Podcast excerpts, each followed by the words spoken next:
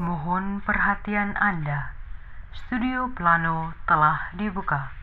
Bagi Anda yang telah memiliki karcis 5 SKS, dipersilahkan untuk memasuki keluh kesah kehidupan Studio Plano.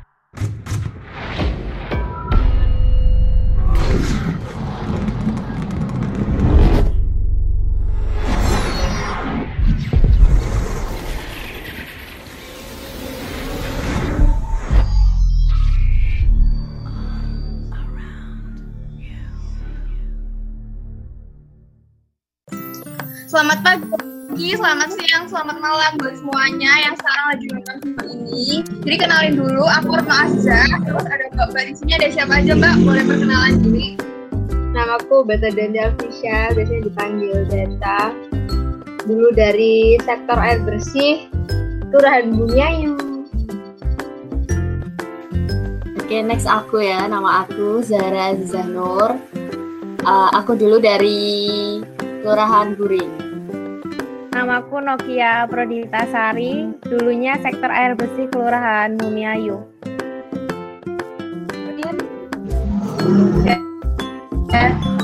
Oke, makasih semuanya. Aku mau uh, sharing-sharing deh kayaknya di sini tentang air bersih. Uh, dari ketiga wilayah kan pastinya beda ya. Ini ada dari Bumi Ayu, terus ada dari Puring, ada dari Arjo juga. Kira-kira dulu survei kalian itu gimana sih, Mas dan Mbak? Gitu kan. Oke, masuk ke pertanyaan yang pertama aja. Uh, apa aja sih yang perlu kalian siapin gitu sebelum kalian itu survei? Dulu kalau mau survei itu uh, nyiapin peta yang udah ada persil-persilnya, udah ada nomor persilnya juga. Itu buat survei pendahuluan itu uh, pokoknya itu nanti dibuat survei itu sih ingatku pokoknya Oke, buat survei pendahuluan itu ada peta yang mbak sama persil-persil yang udah diberi nomor. Terus selain uh, peta itu perlu disiapin apa lagi sih mbak? Mungkin buat observasi air bersihnya. Aku mau ngasih nambah. Jadi yang perlu disiapin kan tadi udah peta persil. Yang kedua itu data uh, fasilitas pelengkap yang ada di wilayah studi kita. Jadi kita udah punya data data awal berapa yang kira-kira ada fasilitas pelengkap di situ. Terus nanti pas survei kita baru cross check lah istilahnya buat uh, nentuin sama apa enggak datanya. Biasanya kalau survei sih bakal ada tambah-tambahan lagi fas uh, yang kita dapetin. Dah. Aku mau nambahin. Sebenarnya kalau kita survei itu kan ada ada tiga tahap ya. Yang pertama survei batas, terus survei pendahuluan, terus baru survei besar. Nah kalau survei batas ini sebenarnya bukan fokusnya air bersih. Kita biasanya kalau survei batas itu masih bantu-bantu uh, doang gitu sama yang berkepentingan. Terus kalau di survei pendahuluan itu baru. Biasanya kalau di survei pendahuluan dulu tuh kita tuh lebih ke jaringan sama uh, ya kayak fasilitas pelengkap gitu. Nah kita bisa masuk ke yang survei fasilitas pelengkap. Jadi kita tuh survei fasilitas pelengkap yang ada di wilayah kita itu apa aja, kayak valve dan kran gitu. Nah biar lebih tahu presisi tempatnya secara langsung itu kita dulu tuh pakai SW Maps. Jadi langsung bisa terdetek sekaligus sama uh, foto fasilitas pelengkapnya gitu tuh jadi mempermudah kalian buat survei besar. Nah, terus itu buat yang fasilitas pelengkap. Terus selanjutnya itu kita juga uh, di survei besar kita itu ngelakuin uh, survei buat debit debit air bersih. Nah, debit air bersih ini kita carinya itu biasanya itu bukan di uh, semua rumah. Kalau semua rumah kan capek kan karena kita harus uh, ngukur gitu kan berapa volume dibanding sama waktu waktu fullnya. Jadi dulu tuh kita tuh pakai uh, botol aqua gitu yang volumenya tuh jelas.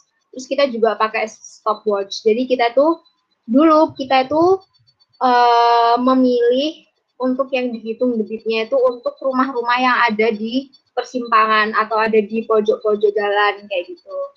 Karena itu kan kayak persimpangan pipanya gitu kan. Jadi ada kemungkinan besar uh, terdapat perbedaan debit di situ. Nah, caranya kita itu dulu uh, pakai botol botol minum itu yang jelas volumenya. Terus kita masuk ke rumah warga door to door terus kita minta izin kalau misalkan uh, kerannya ada di luar ya bisa langsung bisa izin juga. Tapi kalau aku biasanya lebih ke izin gitu kan. Terus kalau ada yang kebetulan kerannya itu ada di dalam rumah ya harus izin gitu kan. Mau nggak mau harus masuk ke rumahnya. Terus kita ngitung uh, kita izin mau pakai kerannya terus kita isi botolnya itu tadi pakai air terus kita stop watch. Jadi berapa berapa waktu yang dibutuhkan dari keran itu untuk mengisi full air botol air ini. Itu sih gambarannya kalau dari aku. Uh, Oke, okay, makasih buat semuanya. Tadi kan dijelasin ya data-data atau uh, apa aja sih yang perlu disiapin sebelum survei pendahuluan dan survei besar. Nah, terus kira kira-kira data apa aja sih yang bakal dicari nanti ketika di survei besar Mungkin dari survei primernya dulu ya. Untuk yang pertama, dari survei primer kan kita ngelakuin observasi. Nah, dari observasi itu kita dapat dua data. Yang pertama data debit air, yang kedua data e, lokasi fase. Kalau untuk debit airnya sendiri udah dijelasin sama Mbak Beta, debitnya dihitung dari penggunaan botol 1 liter diceknya dari situ. Kalau untuk fasilitas pelengkapnya kita survei ke seluruh wilayah studi nyari ada fasilitas pelengkap apa di situ. Terus gunainnya juga pakai SW Maps. Jadi pas kita lihat lagi kita tahu titiknya tuh di mana kalau dari pakai SW Maps itu. Udah terus biasanya kalau survei primer itu juga kita uh, pakai kuesioner atau wawancara ke warga-warga. Jadi kita masuk ke rumah warganya itu, masuk uh, minta izin ke warga itu, ke rumah warga itu, nanti kita wawancara buat tanya tanya-tanya. Itu biasanya kita tanya-tanyanya sumber air. Jadi uh, warga di situ yang punya rumah itu itu pakai sumber airnya apa, terus uh, kendalanya apa, atau ada masalah apa di sumber air itu. Selain itu juga alasannya pakai sumber air itu kan biasanya ada yang pakai PDAM, ada yang pakai hitam gitu kan. Terus setelah itu juga pemakaian air, biasanya pemakaian air per hari sekitar berapa. Uh, sama ya uh, satu lagi itu inovasi air biasanya kan ada yang pakai rain harvesting itu juga kan di beberapa tempat. Nah, kita tanya-tanya ke warganya tentang itu. Aku mau nambahin, Mbak. Oh ya.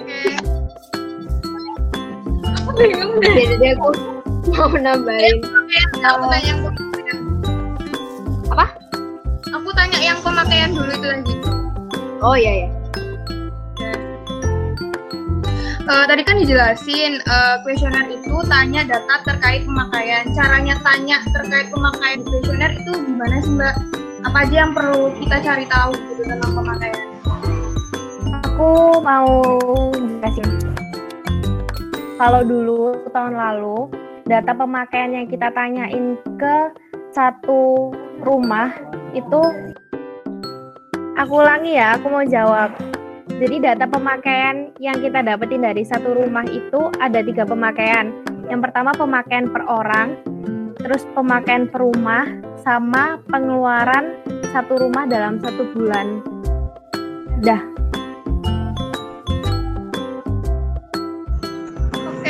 lanjut lanjut Bet.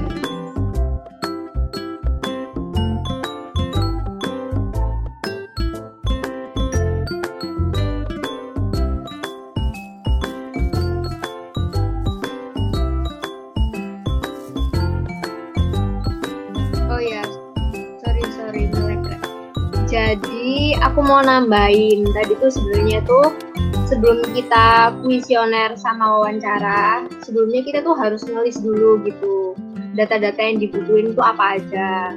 Nah, terus setelah kita tahu kita mau ambil data-data apa aja, itu baru kita masukin ke list kuesioner sama wawancara. Jadi lebih jelas gitu. Dan di situ kalian juga uh, buat kelompok-kelompoknya atau jawaban-jawaban kemungkinan yang uh, mau yang bakal dijawab sama warga. Jadi kayak misalnya tadi uh, pemakaian gitu kan. Itu supaya memudahkan kalian waktu survei biar kalian eh, nggak uh, nulis gitu nggak nulis terus kan panjang biasanya. Nah itu biasanya tuh dibuat pengelompokan pengelompokan gitu kayak misalnya yang pemakaian tadi.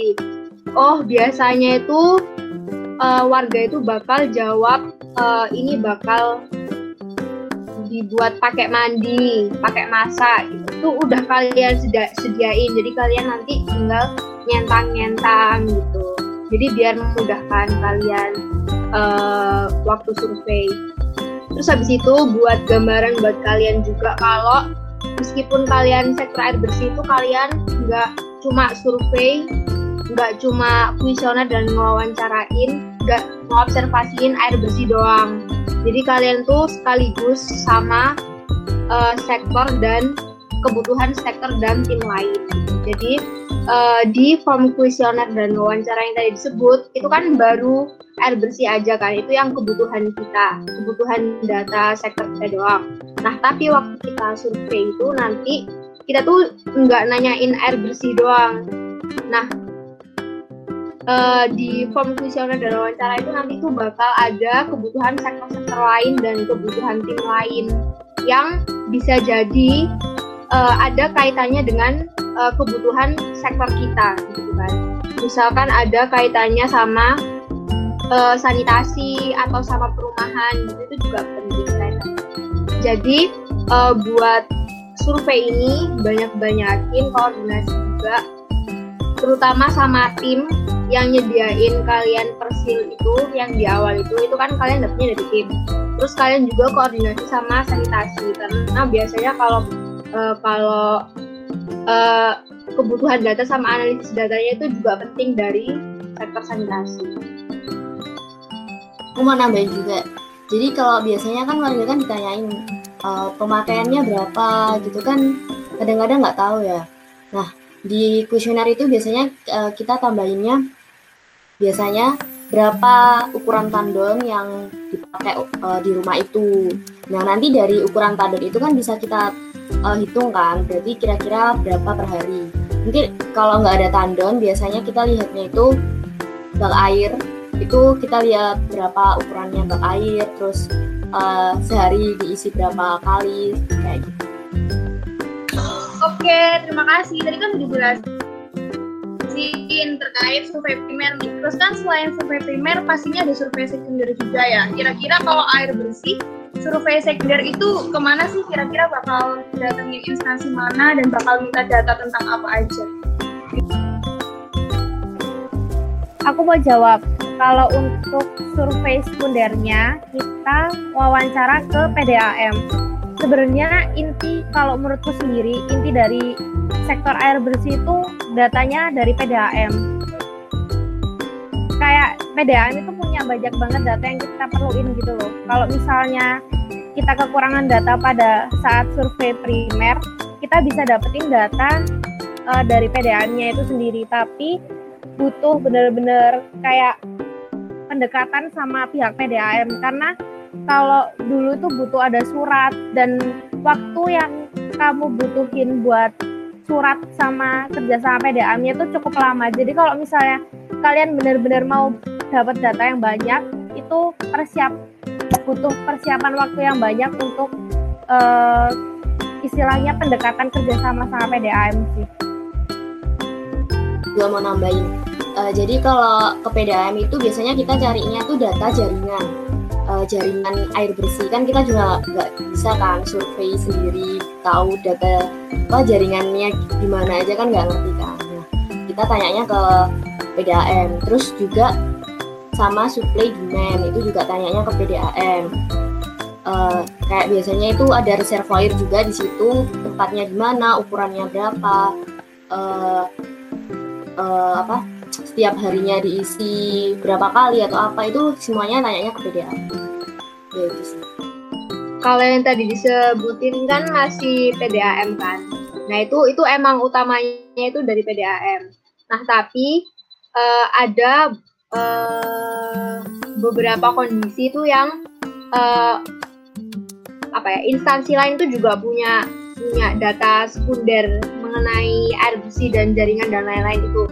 Kalau kalian beruntung ada yang uh, dari pejabat pejabat apa namanya pejabat RW-nya itu itu punya datanya gitu dia punya data jaringan pipa di RW-nya, terus fasilitas pelengkap ada apa aja, itu biasanya ada. Atau uh, ada juga kan uh, suatu wilayah itu yang semuanya tuh nggak pakai PDAM, tapi dia itu pakai HIPAM. Nah itu biasanya dari HIPAM-nya itu, itu juga punya datanya. Jadi dia uh, jaringannya itu uh, di mana aja, terus pakai apa, terus dia reservoirnya itu bentuknya apa, di mana gitu biasanya uh, dari HIPAM itu juga ada kayak gitu. Sama ini perusahaan, ya nggak sih? Perusahaan selain PDAM sama HIPAM yang menyediakan air itu juga juga ada. Jadi kalian uh, yang paling utama emang PDAM karena sebagian besar kan pakai PDAM. Nah, tapi ada juga beberapa kasus itu yang nggak pakai PDAM, pakai hitam, terus pakai dari perusahaan itu juga biasanya ada data sekundernya gitu. Atau dari pejabat-pejabat RW atau kepala desa atau apanya gitu tuh biasanya ada. Oke, makasih buat penjelasannya, Mbak. Kayaknya kalau misalkan survei offline bakal lebih seru ya daripada kalau misalkan kita ngelakuin studinya itu secara online. Kira-kira dulu kendalanya apa aja sih, Mbak, waktu ngelakuin survei secara offline? Uh, aku mau cerita. Jadi untuk kendala yang aku hadapi pada saat survei uh, offline itu yang pertama kesulitan data kan kita uh, mendatangi rumah satu persatu kan. Nah di situ tuh benar-benar apalagi untuk wilayah yang perumahan itu tuh benar-benar susah buat dapetin satu data dari satu persil.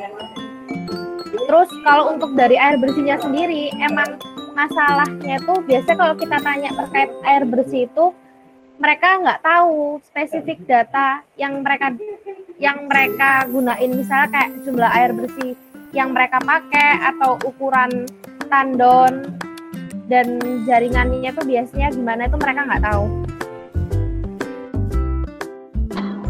Oke, makasih. Mungkin uh, mungkin kehujanan, terus motornya mogok, terus bajunya basah, ngitung debit atau gimana? Boleh dijelasin nggak? Kalau dulu kan waktu tahun lalu survei itu kan waktu musim hujan ya. Jadi ya itu hujan hujan. Itu sih hujan yang bikin kendala. Kan kalau hujan-hujan juga kita kan nggak enak ya masuk rumah orang basah basah. Ya, walaupun udah pakai payung kan tetap nggak enak. Itu sih yang menghambat buat survei. Terus juga jadi udah dibilangi kalau masuk rumah itu kan belum tentu ada orangnya. Uh, apalagi kita survei itu pagi sampai sore dan bahkan orang-orang itu pada kerja kan jam segitu. Biasanya ada di rumah itu malam. Dan malam kan kita udah udah pulang udah udah nggak boleh survei malam. Ya itu sih itu sih kendalanya. Uh, jadi kan uh, dijelasin ya kesulitannya itu mungkin ngedatengin rumah orang tapi ternyata orang itu nggak ada karena mungkin kerja atau ternyata uh, ketemunya itu cuma sama uh, asisten rumah aja. Kira-kira itu cara ngatasinya gimana sih buat dapetin data dari rumah itu gitu? Kalau ternyata uh, rumah itu tuh ada orangnya. Aku mau cerita. Jadi kalau misalnya satu satu rumah itu nggak ada orangnya atau yang ada cuma asisten rumah tangganya solusi pertama itu tanya ke ketua RT.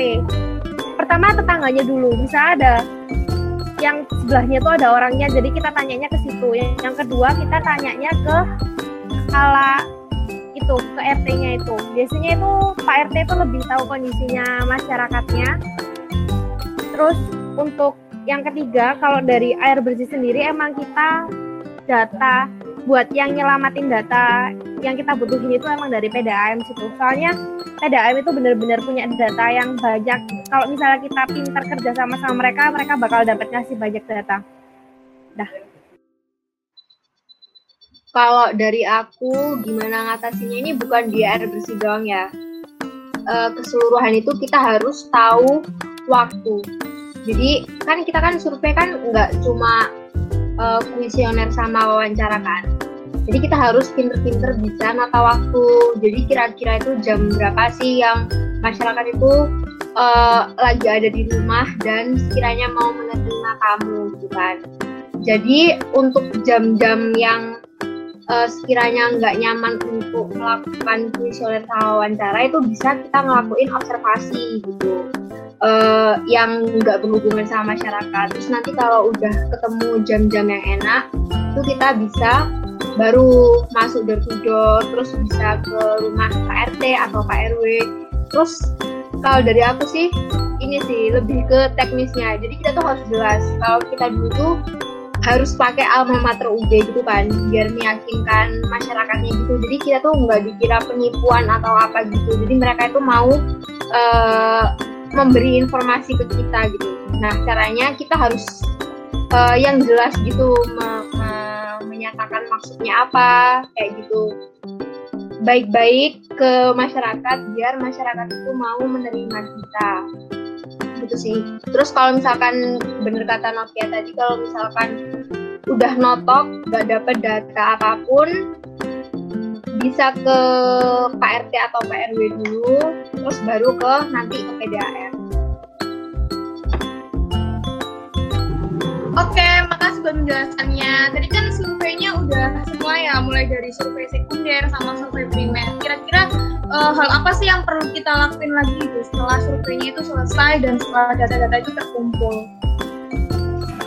Nah, aku mau jawab kan kalau kita dulu waktu survei offline itu pulang dari survei itu uh, sekitar sebelum maghrib ya sebelum maghrib kita pulang terus kita pulang ke kos nah setelah maghrib itu kita balik ke kampus. Kita balik ke kampus itu buat ngerekap hasil survei kita di hari itu tadi. Uh, itu sih yang dilakuin sama juga nyicil-nyicil uh, untuk laporan untuk peta kayak gitu sih.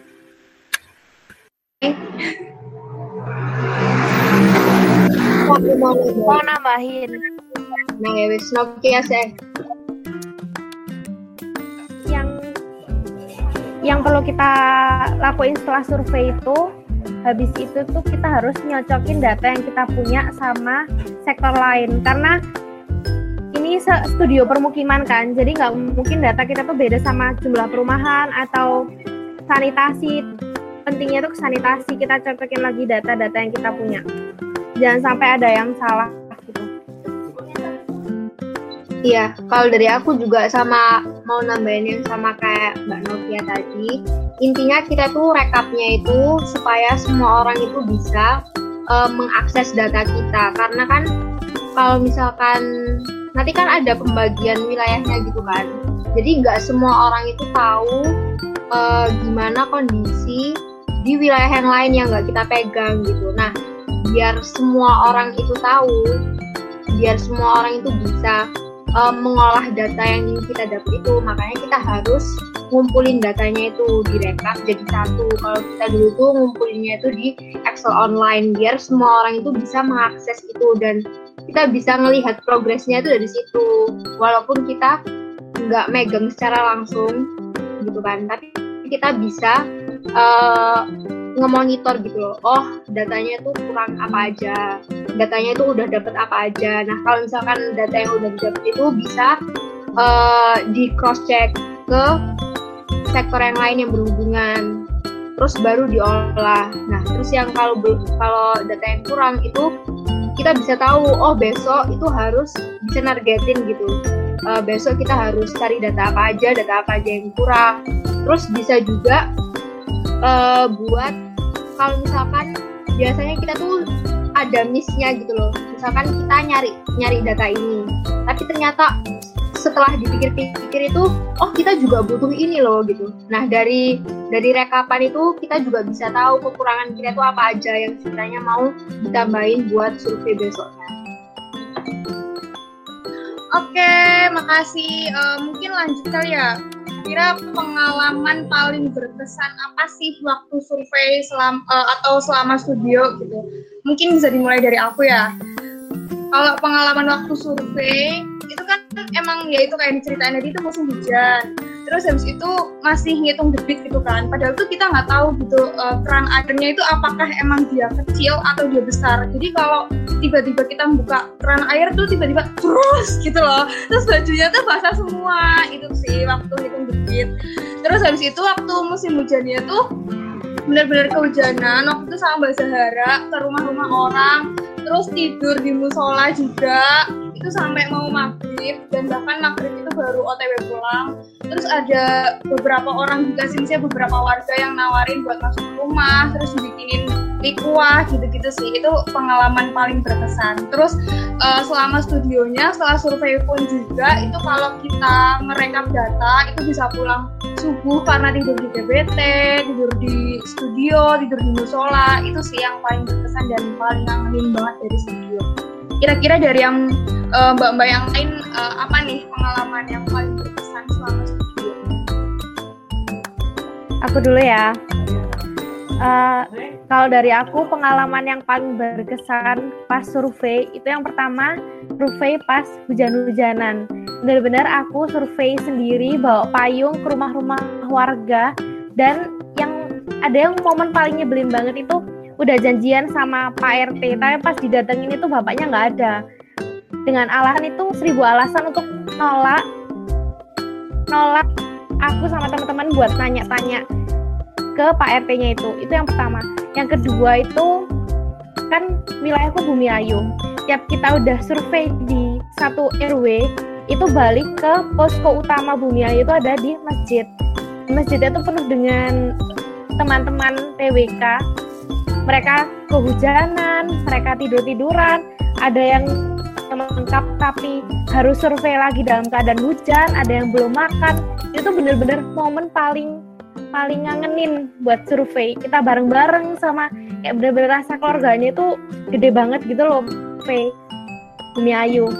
Terus yang ketiga, udah kita kumpul di masjid itu, kita tuh harus lagi balik ke GBT, gedung PWK, kita ke studio, kita reka bareng, tiduran bareng di situ, kita makan di situ sampai pagi dan paginya itu harus kelas lagi kayak bener-bener kehidupan kita tuh cuma buat survei buat studio ini. Itu sih yang paling ngangenin pas studio permukiman ini. Udah kalau dari aku itu. Oh jadi ingat waktu di GBT Nokia tuh ngomong berat awak itu gak pengen mulai sama orang gitu kita Iya, sumpah aku tuh pengen pulang rek. Ya ya apa ya aku lak duwe oma ya masa turun di BT tapi sekarang arek-arek lek gak boleh. boleh terus gue pengen boleh kayak Mbak Yasin Iya, iya. Terus pas Yasmin nggak ada itu aku pulang dan itu jam berapa? Jam satu apa jam dua apa jam sebelas? Gak ngerti. Ya anjir. Aduh, aku jadi berasa kayak bawa motor deh, Bet. pernah nggak bawa motor kan? Terus habis itu pulangnya aku malam nop terus aku itu pinjem pinjem gojekku. Itu pas tengah malam. Terus kan nggak bawa HP mau nggak bawa HP bawa HP-mu lobet gitu. Terus kayak takut kenapa-napa di jalan kan? Karena kan kan nggak iso menghubungi siapa pun. Nah Iya, terus iya, pas iya, sampai iya, rumah iya. itu terus pas sampai rumah itu baru Gila itu diapa-apain. Suhat itu jam berapa? Jam 12 sampai jam 1 sampai Pak Gojek. Ya udah diculik tak aku rek. Aku Nah iya makanya. Kesan-kesan dari aku itu studio ini benar-benar merekatkan kita dengan teman-teman gitu. Karena kita mau nggak mau kita tuh sama temen terus sepanjang hari, sepanjang waktu itu sama sama angkatan, terus ke mana-mana makan sama angkatan, tidur bahkan ya sama angkatan. Itu bahkan jarang banget gitu loh pulang ke kos. Survei kita bareng-bareng setiap hari ketemu sama angkatan sarapan sama angkatan gitu kan terus kalau untuk di waktu surveinya itu yang paling mengesankan ya sama sih hujan. Terus apalagi kalau kalau di wilayahku itu kan bukan perumahan kan. Kalau Mbak Nokia tadi kan uh, agak kesulitan itu karena perumahan. Karena orangnya kan lebih individualis gitu kan.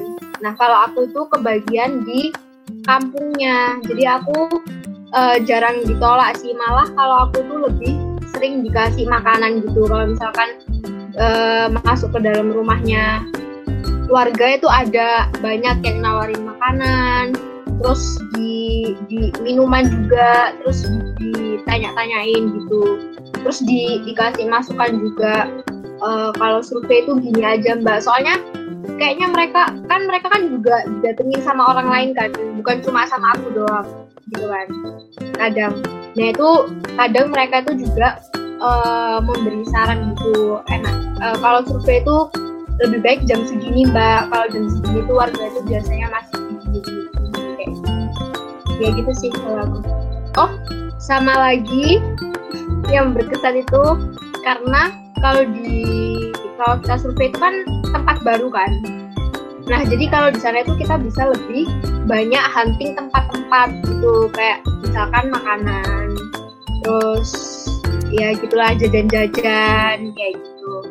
Dan kalau di kampung, kalau di dunia Ayu dulu itu lebih murah-murah makanannya dan enak-enak. Kalau aku kesannya survei di Buring tuh apa ya? Dulu kan survei waktu hujan-hujan ya. Itu berangkat, pulang, itu deras banget hujannya. Terus kalau uh, survei ke rumah-rumah itu kan pakai payung. Kadang ada yang jual gorengan, kayak gitu-gitu sih pasti mampir, pasti beli. Terus ada salah satu ada satu tempat makan itu enak banget sampai sekarang itu masih pengen banget aku coba lagi itu yang setiap hari habis pulang survei selalu bawa selalu bungkus buat makan di kos itu selalu itu ada siapa ya kalau di GBT sih kesannya kalau udah jam 2, jam 3 itu bawaannya emosi. Soalnya ngantuk kerjanya masih banyak udah diganggu kadang di wah pokoknya nggak karu-karuan lah. Pokoknya kalau udah jam 2 jam 2 jam 3 itu udah mut-mutan lah. Terus kalau pulang ke kos biasanya sebelum subuh kalau enggak malah setelah subuh nah itu susahnya ntar kalau uh, kelas pagi itu susah banget berbangunnya kadang ya gitulah. Pokoknya itu sih kesannya kalau uh, offline.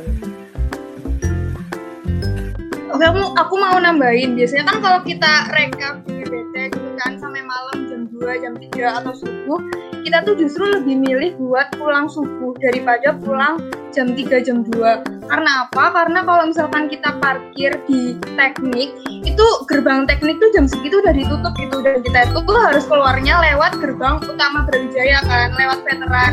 Nah, padahal dari teknik ke gerbang Brawijaya veteran itu, itu tuh benar-benar peweteng banget gitu loh. Kayak ada lampu, tapi lampu-lampunya tuh nggak nyala. Jadi mending kayak kita tuh pulangnya habis subuh sekalian yang udah mulai ada cahaya atau ada orang-orang yang udah mulai keluar buat subuhan.